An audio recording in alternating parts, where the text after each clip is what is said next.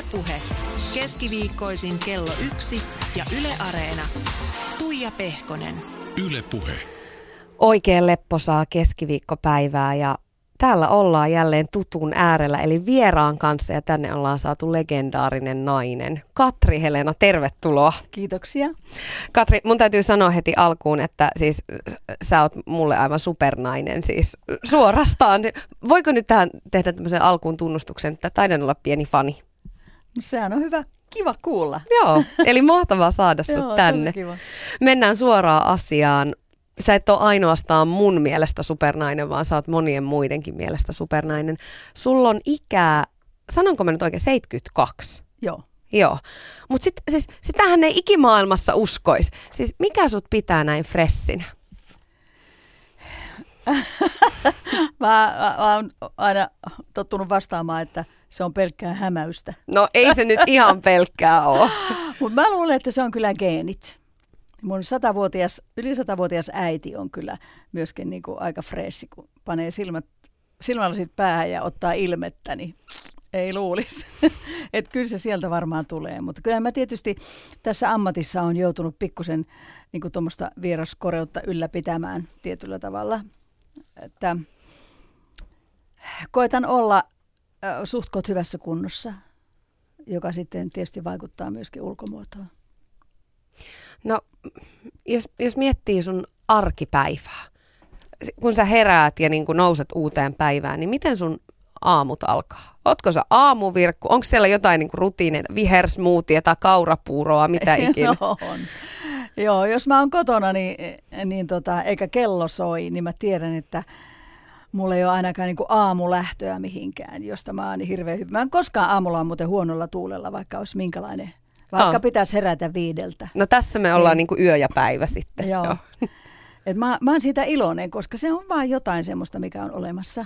No, jos mulla ei ole mitään kiirettä ja mulla on mielenkiintoinen kirja yöpöydällä, niin mä tota, luen ensimmäisenä vähän. Et, Aa, ihanaa, ei mitään, verot auki ja hetken luen. Sitten mä keitän kaurapuuron ja syön sen mustikoitten ja kauramaidon kanssa tai kookosmaidon kanssa.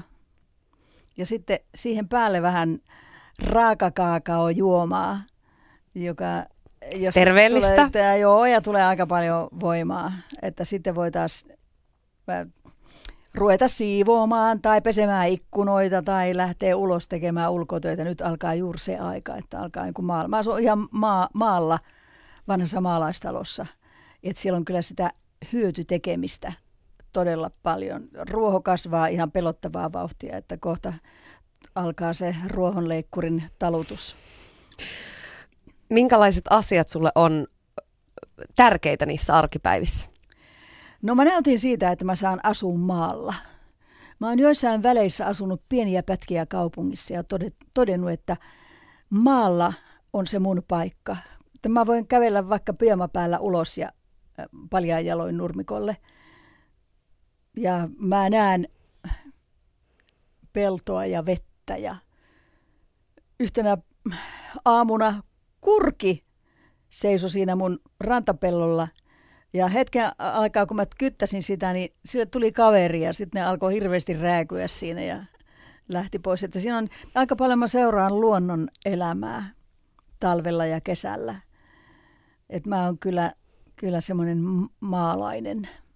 Jäin miettimään, kun sanoit, että, että ikään kuin tämä ammatti ja, ja artistina oleminen on tuonut sen, että, että tietyllä tapaa pitää ehkä vetää kasvot hymyyn, vaikka ei siltä tuntuskaan ja, ja olla virkeänä ja pirteänä. Koet sä, että se on ikään kuin, onko se raskas taakka kannettavana vai, vai onko se nimenomaan niitä asioita, jotka sut sitten pitää liikkeessä? Se ei ole raskas taakka ollut koskaan.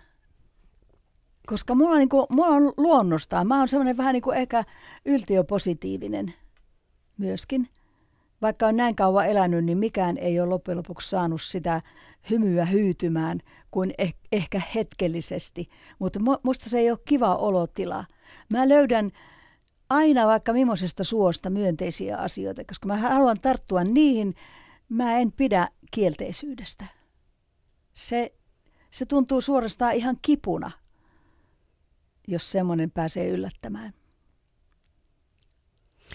Katri Helena, äh, kuunnellaan tähän väliin yhtä sun, sun elämässä vuosikausia mukana ollutta naista. Mä nimittäin soitin äh, legendaariselle Raili Hulkkoselle. Ja mä kysyin, että, että kun hän meikkaa paljon julkisuudesta tuttuja naisia, niin millä tapaa sä oot ainutlaatuinen? Oho.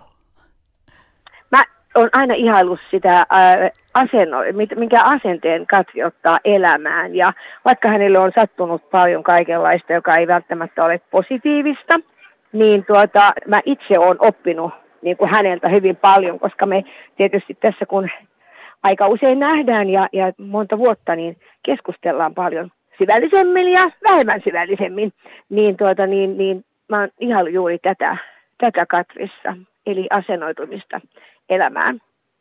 Sehän on itse asiassa, sehän on tosi herkkä ja intiimi hetki, kun antaa itsensä toisen käsiteltäväksi ja laitettavaksi ja, ja meikattavaksi. Ja teki tosiaan, teillä on vuosia jatkunut yhteistyö, niin minkälainen asiakas Katri Helena on meikattavana?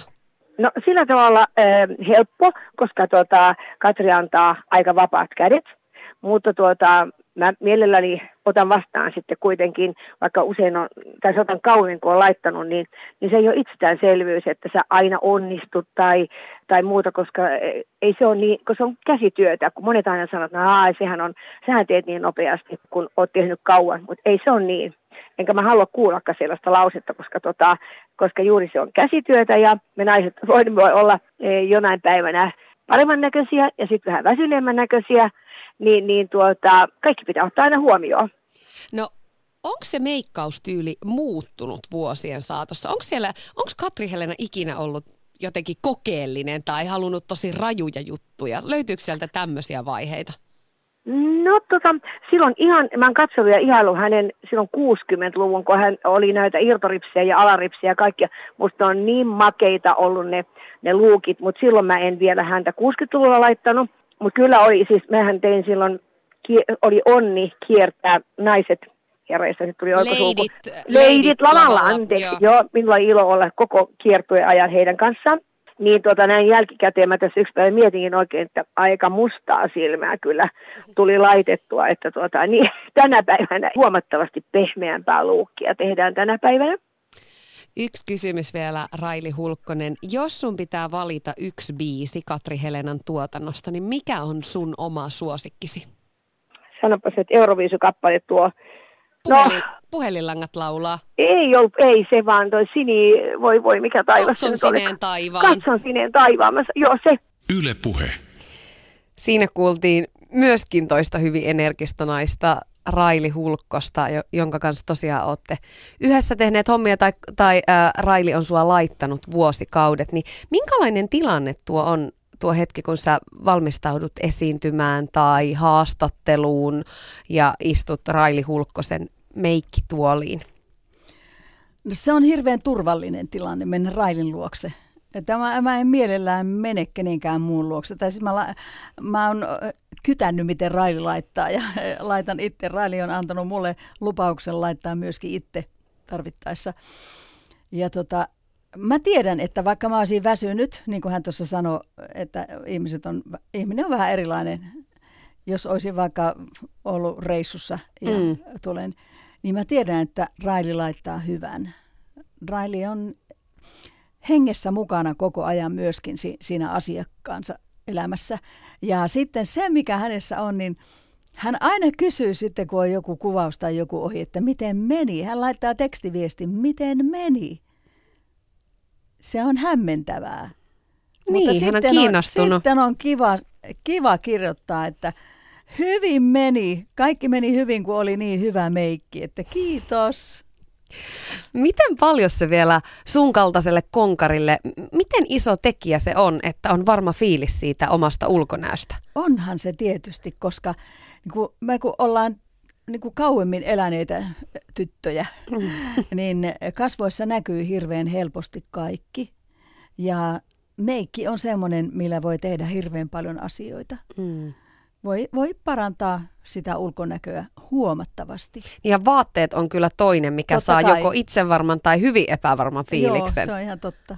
Mutta tämä on jännä, mitä Railikin tuossa sanoi, että et on erilaisia päiviä, on hyviä päiviä ja on huonoja päiviä. Niin onko sulla sitten näitä päiviä, että et sä heräät ja sieltä peilistä katsoo hirvitys?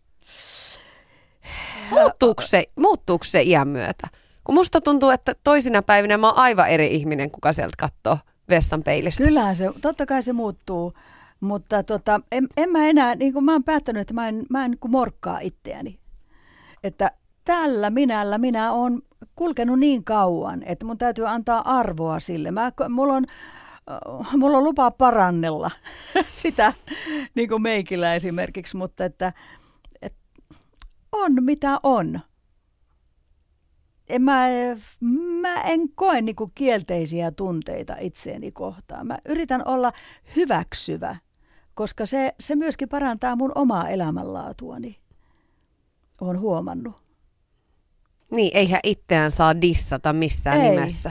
Et silloin, silloin, jos ihminen hyväksyy, ei sitä nyt voi sanoa, että mä niin joka hetki jo, jotenkin ihailisi itseäni, ei suinkaan. Mutta että hyväksyy, että, että on mitä on.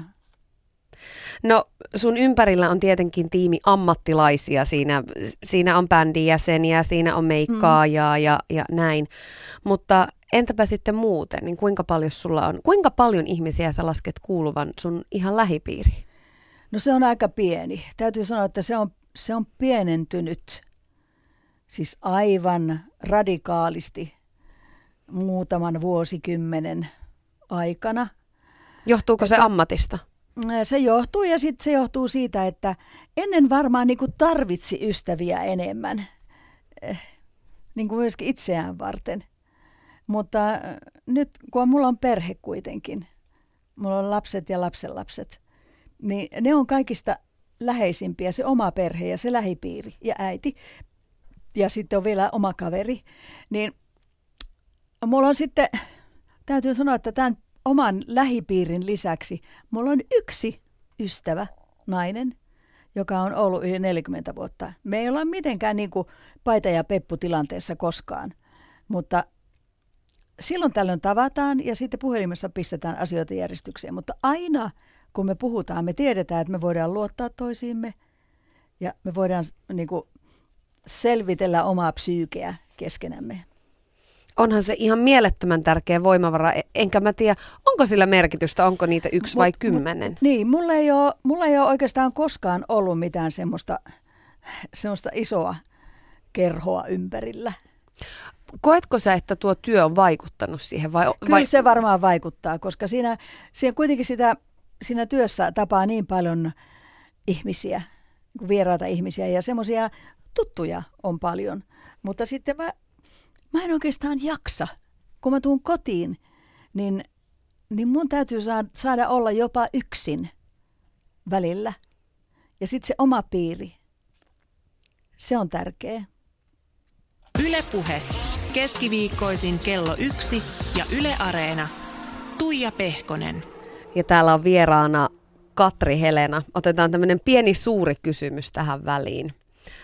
Mitä esiintyminen ja mitä artistius, niin mitä se sulle antaa? Minkä takia sä haluat tehdä tätä ja oot halunnut tehdä 55 vuoden ajan? Nyt on artistijuhlavuosi. Se on, mä toisella luokalla kansakoulussa kirjoitin aineeseen, että mä haluaisin lastenhoitajaksi ja iskelmälaulajaksi. Ja mähän, mähän olen laulanut iskelmiä jo ihan silloin, kun opin, tuskin osasin puhua. Just opin puhumaan ja laulamaan radiosta, kuunneltiin putkiradiosta. Ja se unelma on toteutunut. Se on hämmentävää. Se on, ja se on ollut osa mun elämää aina ja se on hyvin voimakas osa mun elämää. Sitten kun tuli perhe, jota mä myöskin toivoin, siis musta tuli myöskin lastenhoitaja, niin se on ollut erittäin tärkeä, koska se on pitänyt mun jalat maassa se perhe. Tässä ammatissa voi lähteä liitämään hyvin helposti, mutta mulla on ollut aina vastuu perheestä, lapsista ja yksityiselämästä. Et mä, mä oon kiittänyt tyttäriä monta, monta kertaa. Että ihanaa, että olette olemassa. On se myöskin tällä hetkellä, se on niin kuin turvallisuusasia tulevaisuutta varten. Kun mä tästä vielä joskus vanhenen, niin tota, ei sitten, vielä, ei, ei vielä. Ei vielä tunnu yhtään siltä. Mutta sitten kuitenkin tyttäret on siinä, jotka on sanonut, että kyllä me susta pidetään huolta. Mm. Miten paljon se, se artistius määrittää sun elämää? Kun sä meet lähikauppaan. Tai, tai meetkö sä, kä, käytkö sä itse kaupassa? Ja mä oon jo ajat sitten, vuosikymmeniä sitten päättänyt, että, että mun ei tarvi olla tähtikaupassa. Mm. Ja tietysti ihmiset katsoo, jos mä menen johonkin, kyllä mä sen huomia, huomaan, mutta se ei mua häiritse, koska mä ajattelen, että se kuuluu tähän hommaan, jos mä menen niin vieraaseen paikkaan. Mutta omassa lähikaupassa ei kukaan kyllä oikeastaan enää, mä en edes, edes huomaa, että kukaan katsoisi. Enkä mä ajattele sitä. Kyllä musta on tärkeää, ettei tee itse itselleen semmoista vankilaa, että mä oon nyt jotain erityistä, kun mä oon ulkopuolella sen työn en mä halua semmoista, semmoista vankilaa itselleni. Totta kai mä, totta kai mä niinku vähän katson, että mä oon siisti, kun mä lähden omalta tontilta. Mutta, äh, mutta kyllä mä aika rennosti pyörin siellä omassa kylässä. Niin, että ei niinku Hulkkosen meikkituoli ei aina, aina ei. ennen lähikauppareissua istuta. ei. No, miten se, miten se sun oma identiteetti ja, ja sitten se artistin rooli ja sitten vaikkapa niin kuin mummon rooli, isoäidin rooli. M- miten tämmöiset kaikki nämä menee ei, yhteen? Ei niissä ole mitään. Ne on eri aikoina. Ei, ei musta siinä ole mitään ristiriitaa. Semmoisen mä on, joskus on tullut mieleen, että, että tietyssä vaiheessa niin kuin, tätä elämää se artistius vaikutti ehkä sillä lailla, että mä liikaa tarkkailin itseäni e-, eri tilanteissa. Ja, ja mä aloin vaatia myöskin ympärilläni olevilta ihmisiltä, tai toivoin heiltä myöskin semmoista huomaavaisuutta siinä mielessä, että ei tulisi mitään, tietsä. Aina mä oon aina mä oon varonnut sitä, ettei tulisi niinku vääränlaisia otsikoita tai lööppejä, koska se ei tunnu kivalta. Koska ne on vaan niinku, ne on yksittäisiä asioita silloin, jos niitä tulee.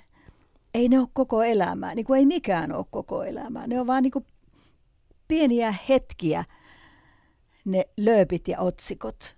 Mutta ne ulkopuolisen, ulkopuoliselle ne saattaa määrittää asioita. Ja se saattaa olla ihan väärin ihan, ihan jotain muuta, mikä on, mikä on todellisuus. Mä oon ollut varovainen, mä oon ollut hirveän varovainen, mutta en mä ole kokenut sen eh, niin kuin rajoittaneen mun elämää. Joskus mä oon ajatellut, että se on suojellut mua. Et mä en ole lähtenyt kaikkiin hölmöyksiin, kun mun on pitänyt miettiä, että mitä tästä seuraa.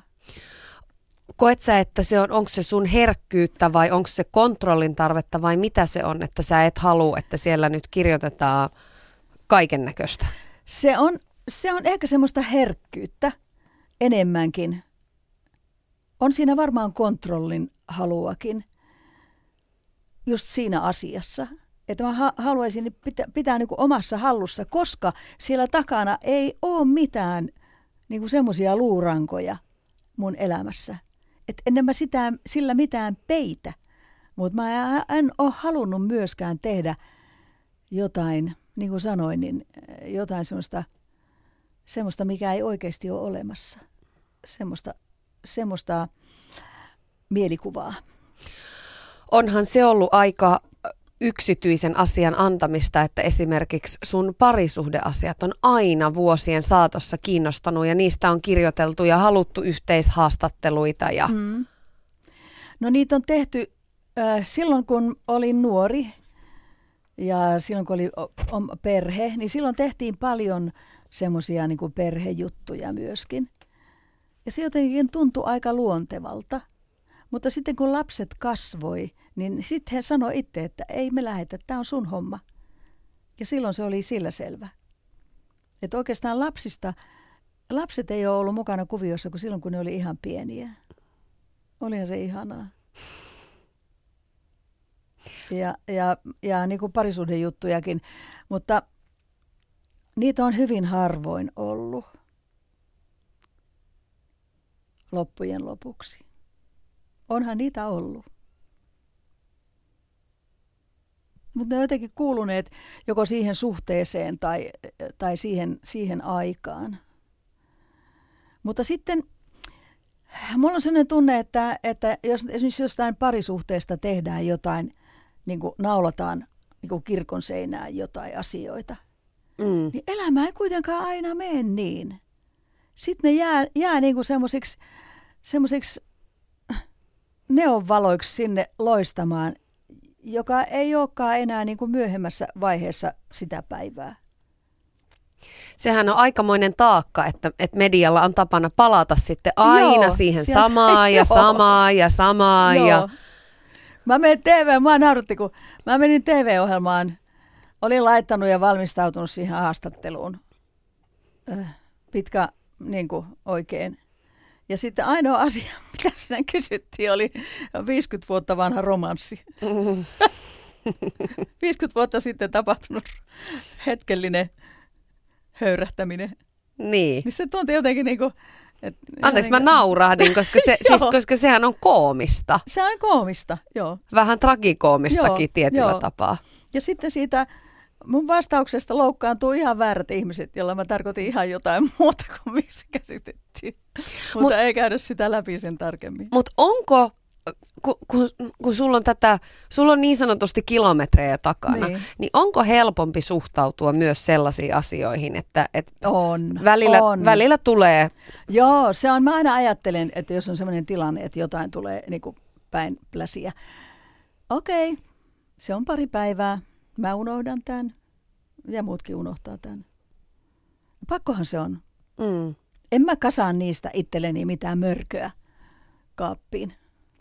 Mitkä on tärkeimmät opit viihdebisneksessä ja mediabisneksessä, mitkä koet, että, että olet tässä vuosien saatossa oppinut? Jos mä en niin kuin jotain ha- ha- asiaa halua avata, niin mä pidän suuni kiinni. Jos joku muu avaa siitä suunsa, niin se on hänen asiansa. Mä en kommentoi enkä puutu. Millä perusteilla sä ylipäätään valitset niitä asioita, liittyy se nyt sitten musiikkiin tai haastatteluiden mm. antamiseen, niin ikään kuin niitä projekteja ja juttuja, joihin sä haluat lähteä mukaan? En mä osaa siihen sanoa mitään sääntöä. Se on aina niin kuin tilannekohtainen, mutta, äh, mutta sen, sen mä oon huomannut, että taikka niin kuin tullut siihen tulokseen, että jos mä lähtisin ihan kaikki, jos mä olisin ihan akvaario, niin ei mun psyyke kestäisi sitä. Kyllä ihmisellä täytyy olla oma elämä. Jos lähtee ihan elämään vaan tuommoista läpinäkyvää mediaelämää, niin siinä katoaa se minuus. Sitten alkaa toimia niin kuin ihmiset haluaa, niin kuin, niin kuin mistä on tullut itselle hyvä mieli, mistä ihmiset on tullut sanomaan hyviä asioita, niin lähtee niin kuin semmoisiin manereihin ja tekemään semmoisia asioita, mutta silloin, silloin se oma minuus ei ainakaan kehity. Se saattaa kadota. Ja silloin, silloin on helppo tehdä vääriä ratkaisuja. Pystytkö sä nauttimaan musiikin tekemisestä ja esiintymisestä enemmän nyt vai sanotaan vaikkapa 20 vuotta takaperin? Kyllä mä oon aina nauttinut siitä. Ihan aina nyt huomasin vaan, kun tätä viimeistä biisiä olin tekemässä studiossa, että mä jännytti ihan kauheasti. Mä luin tästä Joo. ja mä en meinannut uskoa sitä. Joo, katos kun itse kritiikki se tietysti kasvaa ja sitten sitä ajattelee, että osaanko mä vielä tehdä, kun ihmiset on niin kauan kuunnelleet niitä, että siellä mun vanhoissa biiseissä ja niin kuin, niissä, niissä on sellainen valo ja ilo. Ja mä uskon, että se on se, miksi niitä on kuunneltu. Niistä on tullut hyvä mieli.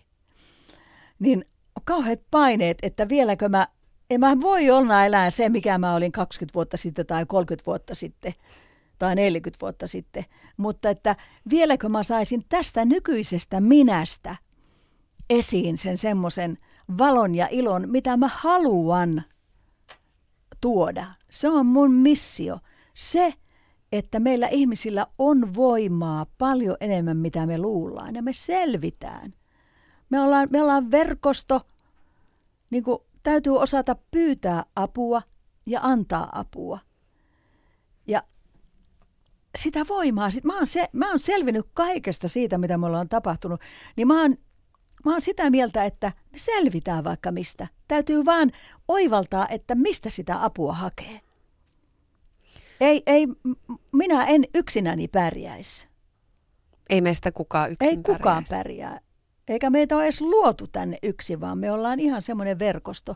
Meillä on läheiset ihmiset ja meillä on kauempana olevat ihmiset, mutta monetkaan ei uskalla ruveta hakemaan apua, pyytämään apua. Edes niin kuin semmoista puheapua läheisiltä.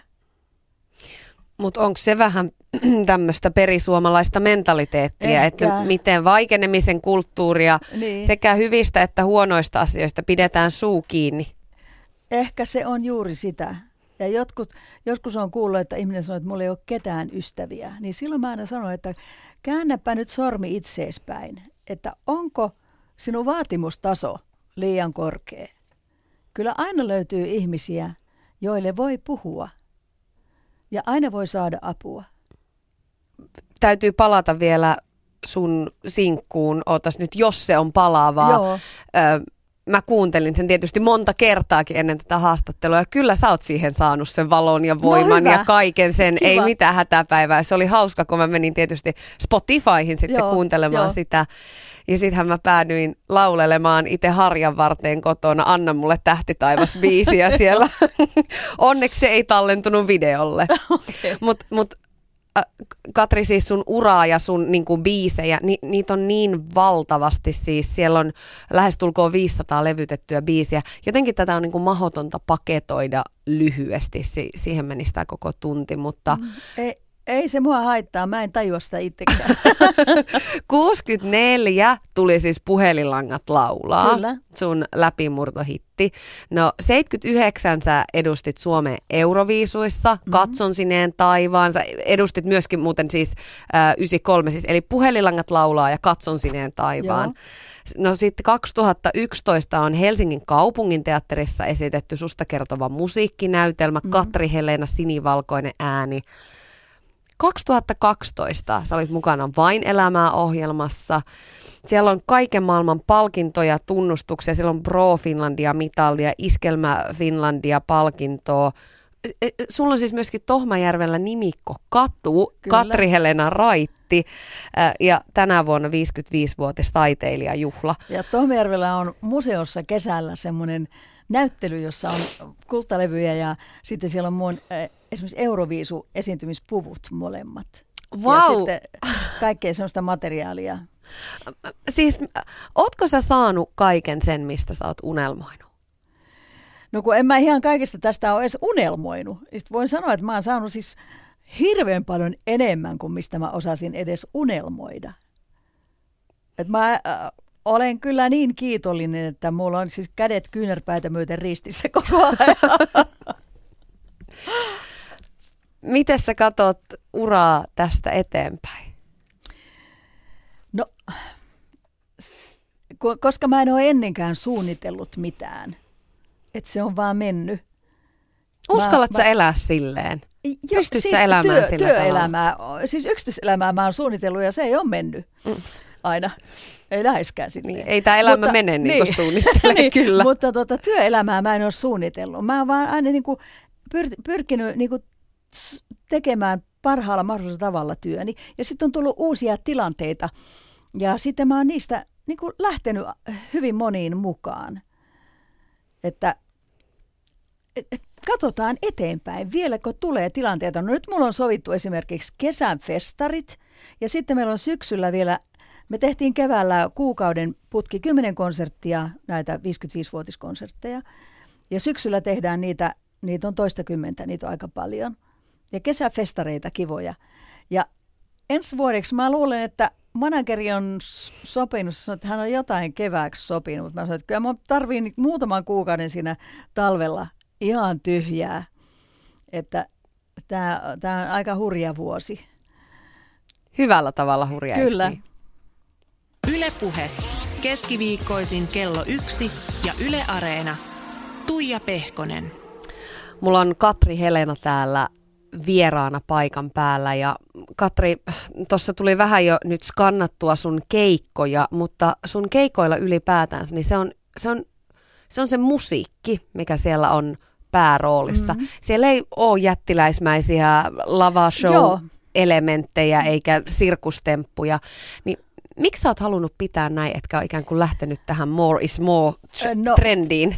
Kyllähän tässä on kuule kaikenlaista ollut vuosien varrella. Oli meillä, olisiko sitä nyt niin kuin vajaa, siis kymmen, vajaa kymmenen vuotta aikaa, tai kymmenisen vuotta aikaa. Meillä oli kesäshow, jossa, jossa tota, mulla oli tanssitytöt ja iso bändi ja mä lauloin pitkissä saappaissa ja uh. sortseissa ja on sitä siellä ollut kaikenlaista. Mutta pääosin, eikö pääosin, niin? kyllä. Joo. Että se on niin kesäshowssa, mutta esimerkiksi, ja konserteissa on ollut kyllä myöskin hyvin näyttävää aikoinaan, näyttävää audiovisuaalista tekniikkaa. Mutta nyt meillä on semmoinen kokoonpano bändin kanssa, semmoinen systeemi, että me, me, niin kuin, me pidetään pääasiana se musiikki. Kyllähän siellä tietysti tällä hetkellä on niin hyvä tekniikka pitää olla. Äänen toisto on hyvä. No se kuuluu siihen, että se musiikki on pääasiassa. Ja sitten sopivasti valaistusta, mutta ei, ei mitään liikaa Ei diskovaloja. Hulinaa. Ei, ei diskovaloja. koska mulla on niin paljon niitä hyviä lauluja ja musta on kiva laulaa niitä tekstiä ja niitä aiheita ja tarinoita ihmisille. Ja sitten se on luontevaa mulle kyllä tietysti tällä hetkellä, että mä oon joutunut jossain vaiheessa harjoittelemaan sen ison hallin esiintymisen kanssa. Mullahan oli, oliko se nyt 40-vuotis juhlakonsertti Hartwall Areenalla, jossa, jossa oli 10 000 ihmistä. Että kyllä mä, mä oon niin kaikki nämä käynyt läpi. Mutta se, että mä en, mä en ajattele, että, että mä lopetan niin kuin silloin, kun mä oon isoimmillani. Koska musta on mielenkiintoista katsoa, että, että miten, miten voi niin kuin pienempi muotoisestikin ja laadukkaasti tehdä. Ajattelet sä, että sä joskus lopetat? Ajattelen, joo. Mitä se sussa herättää? Kato, kun mulle tuli ihan, mä olin ihan, että, että hetkinen, että, että eihän tämmöisestä voi puhua. Voi, voi, voi, totta. Kyllähän mun täytyy se ottaa huomioon. Sehän on hyvin todennäköistä, että minä joskus lopetan. Mutta mä en osaa sanoa, en mä tee siihenkään mitään suunnitelmia. Sitten kun ihmiset ei enää tule kuuntelemaan tai sitten kun mun ääni ei enää toimi kunnolla, niin silloin mä lopetan. Ja mä mietin, että mitä kaikkea mä sitten rupean tekemään. On, mulla on lapsen lapset. Mä voin ruveta mummoksi ihan kunnolla. Tytär sanoo mulle, että sitten kun sä saat olla ihan oikeasti vanha, niin muuta tähän meidän luokse asumaan, tai lähelle asumaan niin, että sitten eletään vähän yhdessä, että katot lasten perään ja nuorison perään. Hei, ymmärtääkö lapsen lapset, että sä oot niinku suuri tähti? Ei ne mitään en mä ajattele itsekään, että mä oon suuri tähti. No niin, mutta oothan sinä. niin, no, no joo. Niin, kyllä tämä yhdeksänvuotias neito, pikkuneito, joka tota, jo muutama vuosi sitten, se on tarkkaa, se alkoi katsoa ihmisiä, se vaistos silloin, kun ihmiset, vierat ihmiset suhtautuu minuun eri tavalla mm. kuin omat tutut. Se mietti pitkään, mietti ja sitten ne kävi konserteissa silloin, kun Elsa oli tämä kolmevuotias. Se hillu siellä ja huusi, mammi, mammi. Jossain. Mutta sitten no, hän on ollut pikkuveli, joka ei vielä ymmärrä mitään. Mutta sitten mä oon puhunut, mä oon sanonut, että tämä on mun työ. Että mä oon ihan tavallinen mummi. En mitenkään erikoinen, mutta tämä on vain mun työ. Siellä on muusikoita, on vanhemmat, ihan samalla lailla. Että niillä on myös työ kun ne menee tekemään sen, niin ne on siinä työmuudissa. Mutta sitten, tää, no mä sanoin Elsa. Elsa, tota, kato, mulla on korvikset, näetkö? Mä otin pois, mm, kun mulla on luulet joo. korvissa. Ne on itse asiassa nämä upeat. On, nämä ovat kuule 90-luvulta saksalaisen äh, korusuunnittelijan, samoin kuin tämä. Kultaset, äh, pyöreät, niissä on Jossa, kruunu. Kruunu. Ja kun mä huomasin, että mun villapaidassa on täällä kruunun napit, niin mä kaivoin ja sitten mä Elsalle näytin, mulla on paljon näitä koruja tietenkin vuosikymmeniltä. Mulla on monta laatikollista kauniita koruja. Mm. Niin mä sanoin, että Elsa, sinä perit nämä kaikki. Sä saat nämä kaikki, kun susta tulee iso tyttö ja sä voit käyttää näitä. Wow, onko totta? Aivan haltioissaan. Mä saan kaikki. Eli Elsa on pikku prinsessa. Joo, kyllä. ah, miten sitten, jos ja kun sulla on joskus enemmän aikaa, millaisia asioita sä haluat tehdä? Mummona, mummo, mummohan se on silloin, joo. Joo. Täyspäiväisenä mä, mä mummo. mummi, meillä on mummi, mummi. ja mumma. Ja Jaa. sitten mun äiti, siis iso iso mummo on mummo. Ah, okei, okay, joo. Joo, Nämä on aika me tarkkoja, joo, mutta kyllä, joo, kun mulla kyllä. taas on mummo Joo, nimenomaan, joo. joo. joo. Mä, mä jotenkin, tämä on ihan hullu äh, idea, mutta, tai asia, että mä oon aina halunnut piirtää, maalata. Mutta mä en ole oikeastaan ehtinyt. Mä oon joskus jotain räpeltänyt. Mutta mä ajattelen, että mä ainakin kokeilen sitten, kun mä jään pois näistä töistä, niin mä ainakin kokeilen. Ei mun tarvitse rasittaa ketään muita niillä töillä, mutta mä, voin, mä haluan kokeilla. Mä rakastan värejä. Mä, mä haluan kokeilla. Ehkä mennä kurssille. Ihanaa. Joo. Ihan uuspuolisusta kokonaan. Joo, meitä on, meillä on aika paljon, niin kuin, kyllähän Anita Hirvonen ja, ja, ja sitten toi, siis onhan meitä maalareita näitä artisteja aika paljon. Mm. Mutta ei Me- susta ole. Kestopu- Ei, en mä olekaan. Mutta mulla on vaan semmoisia räpellyksiä jo ihan. Tuleva, sä oot tuleva tytön, taiteilija. Nuoren tytön räpellyksiä. Ja sillä mutta se on, mua kiinnostaa maalaustaide ihan hirveästi ja niin kuin kaikenlainen, tietysti aika monenlainen musiikki ja äh, ah, se on semmoinen asia, johon mä niinku, se on tavallaan niinku semmoinen, mä turvaudun siihen ajatukseen, että sit mulla on semmoista tekemistä. Tietysti mä, mä oon niinku tämmöinen arkipäivän tekijä. Mä teen kaikkia hyötytöitä. Niin tää oli yllättävää, että sä Joo. mielellään niin siivoot, vaikka Kyllä. jos sulla on vapaa-aikaa. Joo. Joo. Nyt olisi ikkunapesut edessä. Joo, voit tulla mulla myös tässä, pesemään kyllä. No, sä oot Katri Helena nähnyt suomalaisen musabisneksen kirjon niin monen vuosikymmenen ajalta, että harva on. Ja kun, kun sä niin katot sitä hommaa tänä päivänä, pa- paitsi niin kuin musiikkimaailmaa on Spotifyt ja, ja kaikki, niin sitten viihdemaailmaa on klikkiotsikot ja someskandaalit ja on yhden hiti ihmeet ja kaikki. Miltä se näyttää sun, sun silmään? Mikä tässä, mikä tässä ympäröivässä bisneksessä on hyvin ja, ja mikä siinä sua vaivaa? Ah, onpa, mä, mä en tiedä, mikä siinä on hyvin. Siinä on mulle paljon, paljon vierasta ja outoa, mutta kun maailma muuttuu, ei se pysy paikallaan, niin mä, mä en ole vastustaja. Mä en Onko se helppo vastusta. hyväksyä ne muutokset? On, mutta mun ei välttämättä tarvii lähteä, lähteä itse mukaan semmoiseen, mistä mä en pidä tai mikä ei tunnu hyvältä.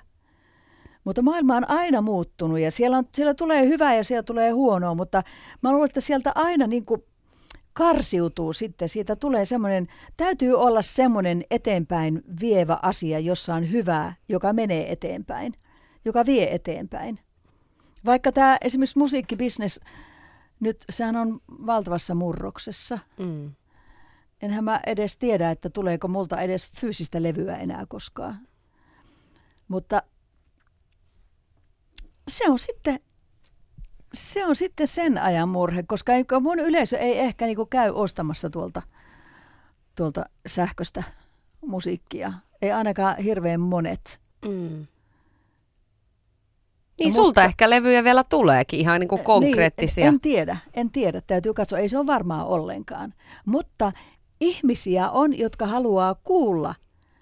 Mullakin on lauluja siinä ku- kuudelta vuosikymmeneltä ja mä laulan niitä kaikkia. Ja nyt on viimeinen päivitys on, tätä edellinen oli joulumusiikkia 2015 ja nyt on siis 2018. Mm. että siellä on uutta ja siellä on vanhaa. Siellä on valtava kirjo, mitä mä voin esittää konserteissa. Mm, mä, siis en mä vielä sanonut, mähän lopetin tanssikeikat yhdeksän vuotta sitten. Ja konsertteja sen jälkeen on tehnyt ja festareita. Ja on paljon ihmisiä, jotka sanoo, että kun meillä ei ole mitään, kun tämä nykymusiikki on niin vierasta ja toisenlaista. Nyt teidän hyvät kuulijat täytyy tulla konsertteihin. Siellä te kuulette. Niin ja sitten ehkä vähän ylläreitä kaupan joo, päällä. jonkun verran, joo. No mediamaailmaan liittyen, niin tänä päivänä kaikki puhuu henkilöbrändin rakentamisesta ja siis jos miettii sua, niin kyllähän siis Katri Helenahan on brändi jo niin kuin itsessään, niin miten tarkasti sä, mietit sä sitä tällä tavalla? Miten tarkasti sä suojelet sun brändiä? Tai... En mä ole koskaan ajatellut sitä. Sitä on kyllä Etkö käytetty oikeasti? Ja mä en.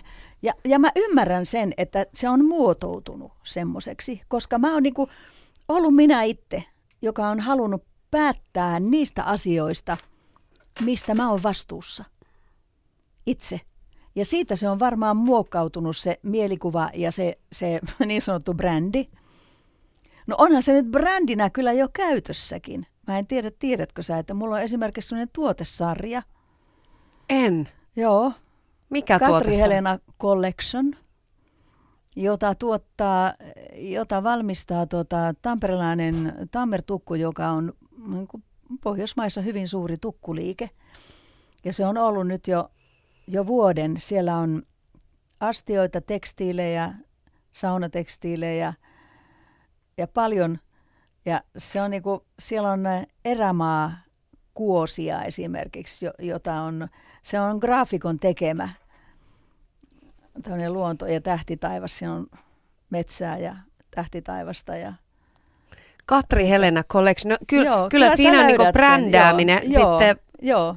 Ja se, että, että enhän minä tämmöisiä niin saisi itse aikaan, koska en mä ajattele sillä lailla yhtään, mutta se on, se on sitten mun manageri, joka on hoitanut tämmöisen homman ja huomannut, että tästä tämmöisen voi tehdä. Että miksei tätä, tätä brändiä sitten käyttäisi näin. Sitten mm. mulla on ollut, mulla on ollut korusarja, Tähtitaivas korusarja, joka on nyt jo, niin kuin vähän se oli, se oli ja se on nyt jo hiipumassa. Että kyllä sitä, niin kuin, sitä brändipuoltakin on käytetty, mutta mä en koskaan mieti semmoisia. Ne on muut ihmiset, jotka saa aikaan näitä. niin onneksi sulla on ympärillä ihmisiä, jotka Kyllä, sitä tekee. ja niin monta muuta asiaa, kun mä, mulla on niin viisaampia ympärillä, että mä kysyn neuvoa hyvin monissa asioissa. Esimerkiksi mullahan on ollut yritysmuotoisena tämä työntekeminen jo 70, vuodesta 74.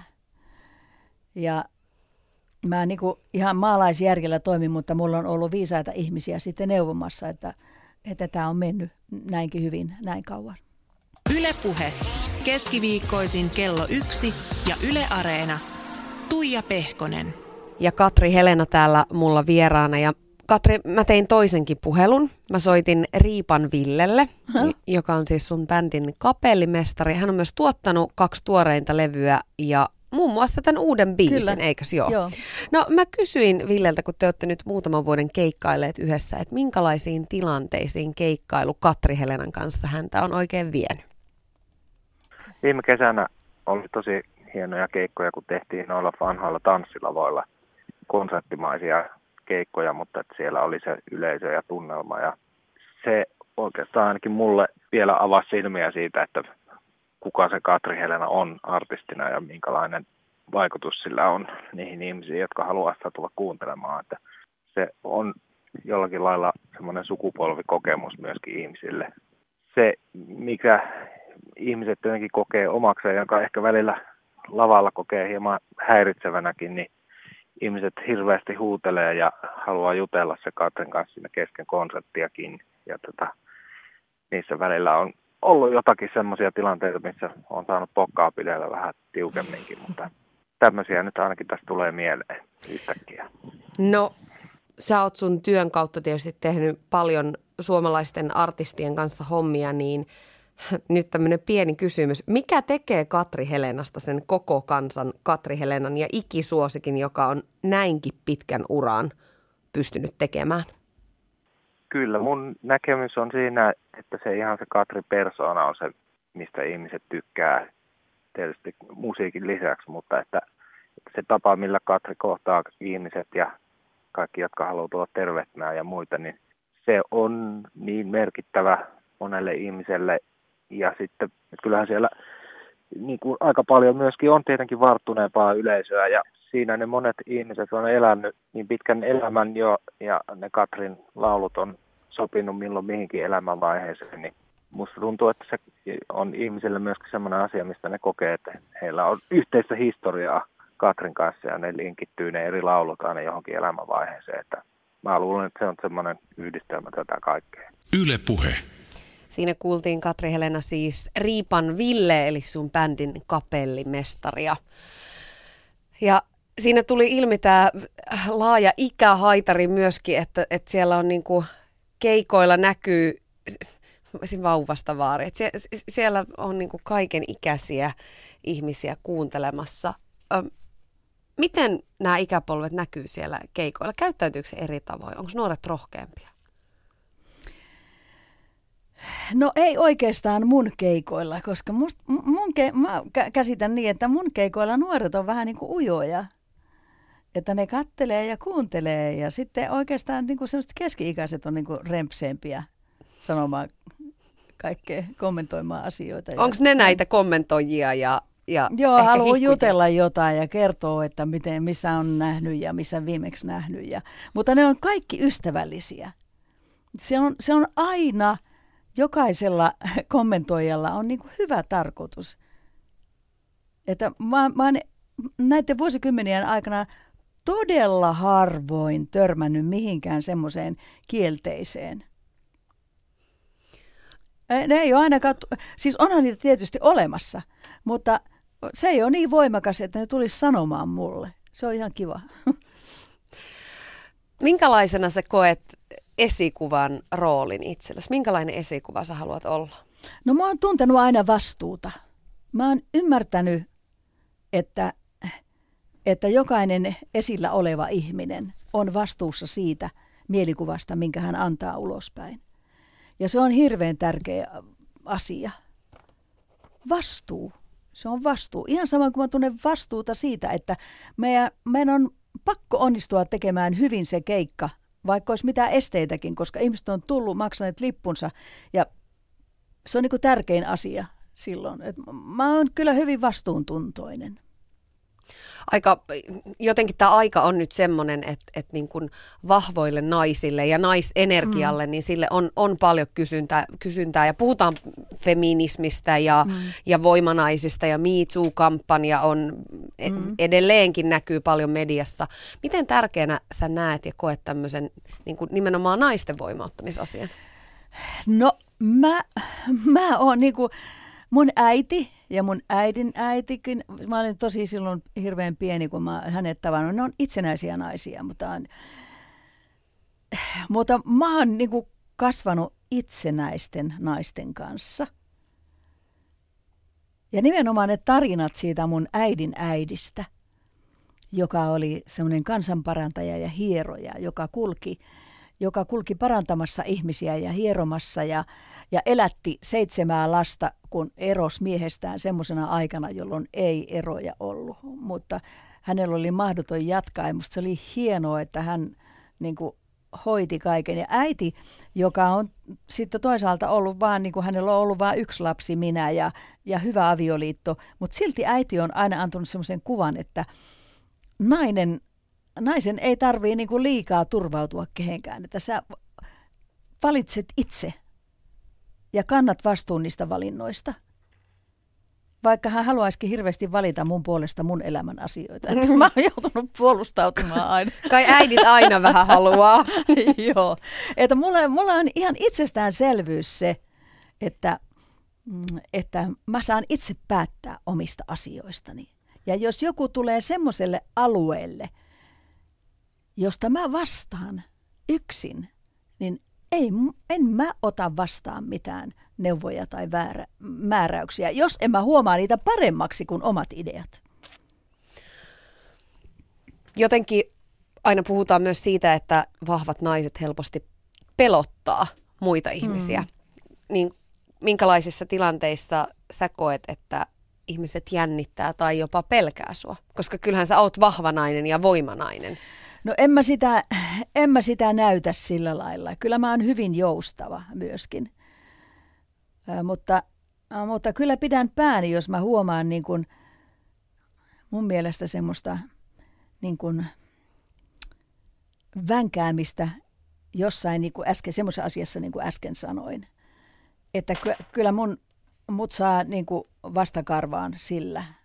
Mutta musta on niin itsestään selvää, että en mäkään tartu muiden henkilökohtaisiin asioihin tai muiden vastuualueisiin. Ja sitten vaikka olisi kuinka lähellä elävä ihminen, niin en mä, en mä sittenkään mene niin kuin liian lähelle jonkun ihmisen minuutta sillä lailla, että mä rupeisin sitä määräämään. Toivomuksia on tietysti ollut elämän varrella semmoisissa tilanteissa jossain vaiheessa aika paljon. Mutta tota, sitten mä oon huomannut, että ei me voida toisiamme muuttaa. No me ei voidaan, kyllä. Ei, ei. Mm. voidaan muuttaa, yrittää muuttaa itseämme, mutta jos ei sitten niin kuin kapasiteetti riitä, niin silloin on katsottava vähän eri reittiä. Tämä on jännä tämä ihmisten muuttaminen ja, ja ympärillä olevien läheisten muuttaminen. Tästä aina puhutaan, nämä on niin kuin kliseitä, mm, mutta niin, ne on niin, vaan niin ne on totta. Niin totta. Joo. Miten sä ajattelet vahvuuden ja, ja voimakkuuden ja päämäärätietoisen suhte- suhteessa sitten taas pehmeyteen ja kiltteyteen? Ki- kiltteydellähän on vähän sellainen huono kaiku näinä Joo, päivinä. Joo, mutta ei se, se on hyvyys. Ei hyvyys, jos, jos voisi sanoa hyvyys. Hmm, se on aika hyvä sana, niin, joo. Niin hyvyyshän ei ole alistumista, vaan se on niinku rakastavaa ymmärtämistä ja auttamista. Kiltti, mullekin on sanottu, että mulle joku mun kanssa työskentelyt sanoi, että sä oot niin kiltti. Mutta mun mielestä hirveän monissa asioissa voi olla kiltti. Loppujen lopuksi semmoisia, mistä, mistä niinku täytyy pitää kinsin hampaan kiinni, niin niitä on aika vähän. Elämässä on niin paljon asioita ja niin paljon joustovaraa, että en, en mä ainakaan niinku rupea rähjäämään jostain pikkuasioista. En ollenkaan. Väsyneenä saatan huomata, että joku asia ärsyttää, mutta mä heti huomaan, että aha, mä oon väsynyt. Nyt kun mä nukun, niin huomenna tätä ongelmaa ei ole olemassa. Mitä silloin, kun sä hermostut? Milla, millainen sä silloin oot? Jos sä oot väsynyt ja sua rupeaa tympäsemään, niin, niin... No kaveri ainakin sanoo, vaikka mä en sano mitään. No mikä sulla on? Kun sä puhut kaverista, sä siis puhut Tommista, eikö niin? niin? Joo. Tää on niin hauska, kun sä sanot, kaveri sanoo. Joo. Joo. Mutta en mä halua häntäkään niinku, äh, mä, mä puhun sillä lailla, että, että hänkään ei joutuisi paineisiin. Niin vastuuseen sun koska sanoista. Tää, niin, koska tämä on niin vähän eri, e, ta, tavallaan niin erikoislaatuinen tämä meidän kaveruus, ystävyys, kaveruus, kalakaveruus. Mutta Voiko sanoa Mutta vielä on aika- kalakaveruus? Kyllä, voi vielä sanoa vielä niinkin, joo. Tämähän on, Sillä on niin monta merkitystä, Niin. se jokainen ottaa sen ihan niin kuin haluaa. Joo, ja siis tehän olette suorastaan siis tuonut... se, on ihan, se oli ihan nerokas silloin alkuvaiheessa. Joo, siis sehän on, siis kun puhutaan kalakaverista nykyään, niin se on saanut siis aivan uuden Joo, merkityksen, joo. mitä, mitä aiemmin. Joo. Yksi asia, mitä tähän kalakaveruuteen liittyen, mit, mitä sä oot sanonut, niin sä oot sanonut, että, että suhde 32 vuotta nuorempaan Tommi Liimataiseen on pakottanut sua miettimään ikään liittyviä asioita. Mm. Niin mitä, mitä se on niinku tarkoittanut? Onko tämmöisten asioiden miet, miettiminen ja, ja asioiden jotenkin ymmärtäminen, onko se tullut luonnostaan?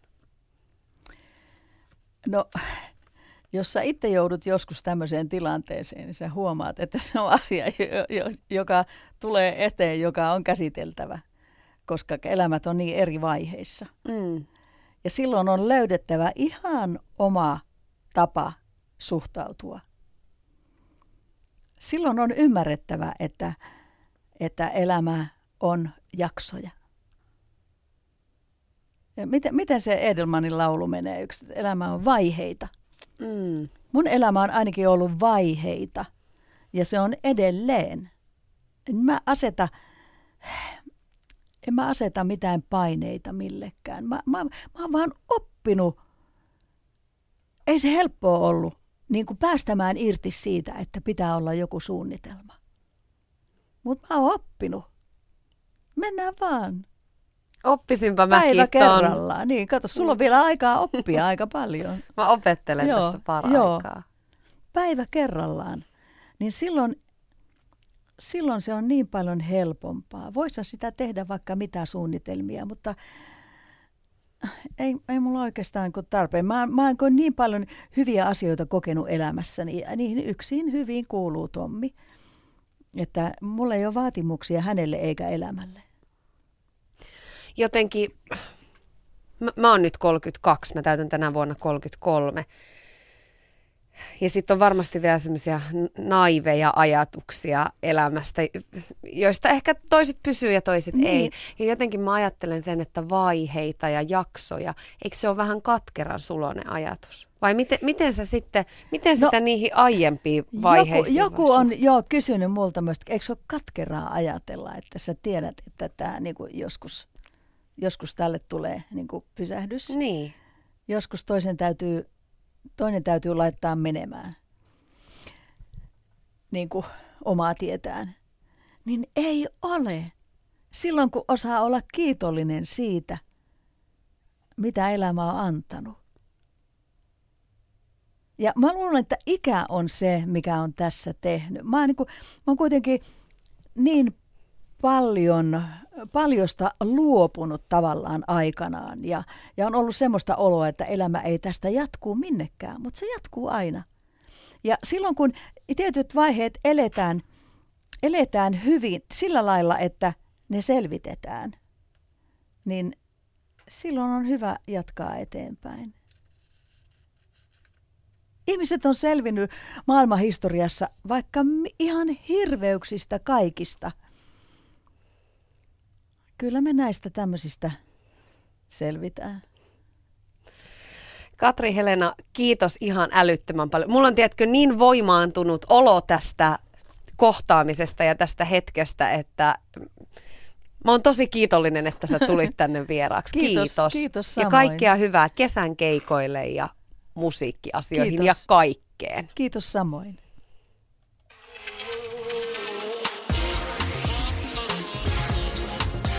Ylepuhe keskiviikkoisin kello yksi ja Yle Areena. Tuija Pehkonen. Ylepuhe.